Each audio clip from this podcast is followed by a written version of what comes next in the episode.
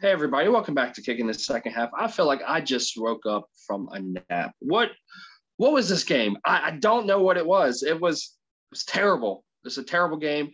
Uh whose man is this? Whose man is this?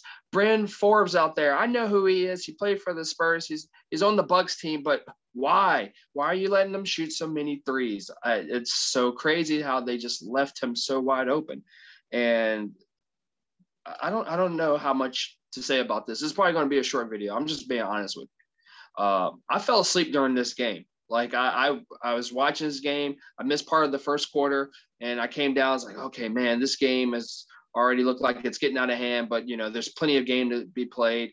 You know, watching the, the you know the rest of the second quarter, going into third quarter, and man, like I fell asleep. I, I don't even I, I, got some pretty good rest. Like I didn't care about missing the game. Uh, I woke up and the game was still going on, and it, nothing much changed except for the score just uh, increased, and it was just something that I don't regret watching. Like um, it is terrible. I mean, Dewayne Dedmon, this your leading scorer for the Miami Heat. Like I'm expecting more, and I'm not expecting Dewayne Dedmon on the stat sheet like that. Like that was just I, I don't even know, but I don't want to focus too much on the Heat. So let's just go on to the Milwaukee Bucks. Hey, congratulations to the Milwaukee Bucks on playing, pulling off another win, like because that's what they needed to do was, you know, protect home court.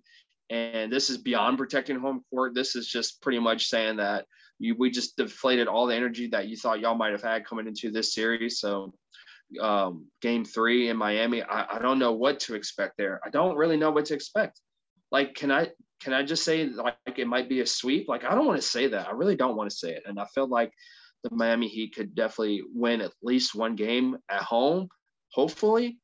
But man, the Bucks are just um, they're lighting them up on defense. I mean, Jrue Holiday's being very impactful, but um, apparently it's not just him. But I mean, if you're going to let somebody like Bryn Forbes just shoot, does it even matter about the the Bucks defense when it comes to your offense? It's and and um, or the Miami Heat's defense, I guess I should say, this it's just there's a lack there. Like there's just a free fall. I don't understand it. Um, you know, like I said before, I think bubble fatigue is a real thing, and that's what the Miami Heat experienced earlier in the season. But is it setting back in for Jimmy Butler? Like, is is what's going on there? I don't know if he's 100. percent I'm starting to question that going into the series. I thought he was good. He looked great. Looked like he was in shape, ready to bring that intensity. And maybe going back to South Beach is what they need. Maybe they got some food poisoning or something. Like it just seems odd that this game wasn't any closer than it was uh, after seeing the last game. Like, yeah, I would say the Bucks would probably still had won this game if it was close, just because they're protecting home court. My prediction was, you know, rolling with the home teams for the wins. But man, going into Miami for Game Three and Game Four, the Heat have to win at least one of those. You know, obviously you want to win game three to start some new momentum there, but the Bucks are about to ride it out. They're about to ride it out. Like Jrue Holiday is locked in for sure. And he's hungry because he knows he's got an opportunity to win a championship here. And uh Giannis, you know, he he shot a couple threes there uh, in the second half because they just had such a wide open lead uh, lead. And I'm, I'm kind of excited that he that he did that because I thought it was a great thing that he did attempt the threes, even though he he kind of missed those threes. But at least he attempted it because you never know when you might need that down the stretch, if not this series for the next series, because you know they're going to probably put you in the situation where you can't come into the paint, similar to game one. So you know, taking that it's not a bad idea. Not a bad idea at all to do that if you're up that that large because it's not really going to cost you anything. Just maybe a field goal percentage, but you know, just keep taking those shots and, and get some type of rhythm. It didn't look like he had a rhythm when he was shooting those shots. I think he just pulling up because they knew they had a big margin. So you have to get some form of consistency there. I guess that would be my only criticism for him, and maybe my only criticism for the Bucks because, like I said, that was a um, that should have been a late game because man, that game just really put me to bed and and I was not excited for it at all. And I thought this would be one of the better, if not the best playoff series um, for the first round. And I don't know.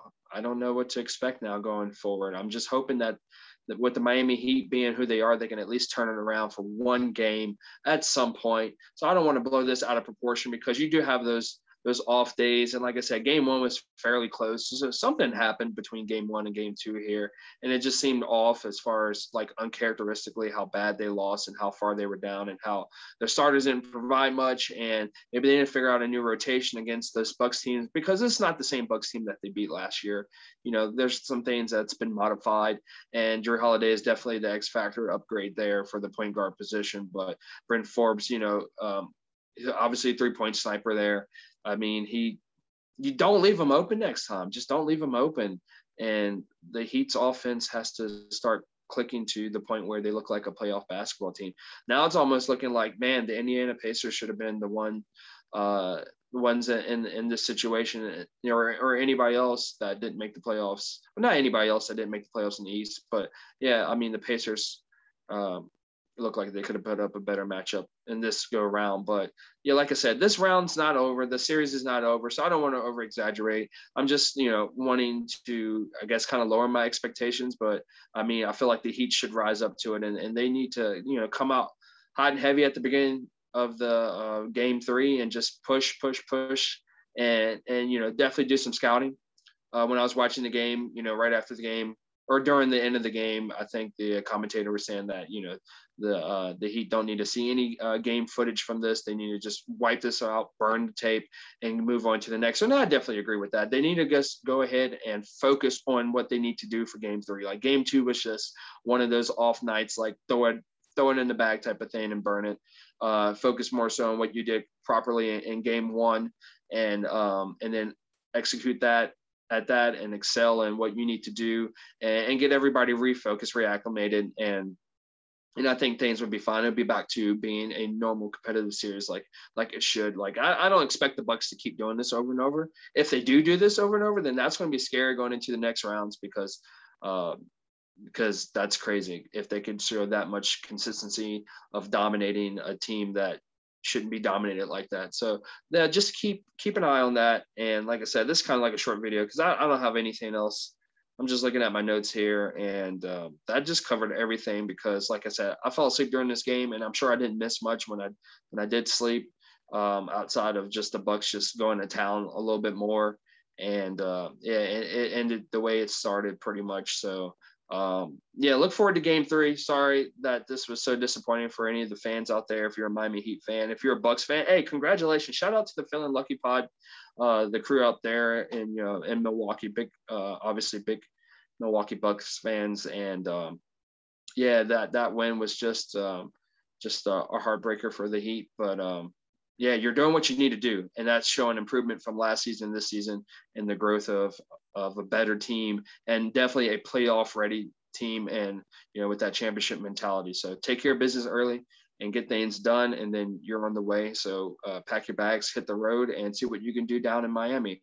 Uh, once again, everybody, you know if you like these videos, please give us a thumbs up. And if you're tuning in and, you know, if you like our content, please consider subscribing. Or if you're revisiting, uh, you know, yeah, just, you know, hit the subscribe button and turn your notification bell on for um, when we release new content here. And if you're wanting the audio only versions of our podcast or, these small playoff videos, you know, go to Spotify, anchor.fm, Google Podcasts, Pocket Cast, you know, for our, um, you know, the audio only under Kish YZ. And if you want to follow us on Twitter or Instagram, it's under Kish YZ as well, spelled K I S H underscore YZ for those handles. Uh, thanks everybody for tuning in. Peace and love.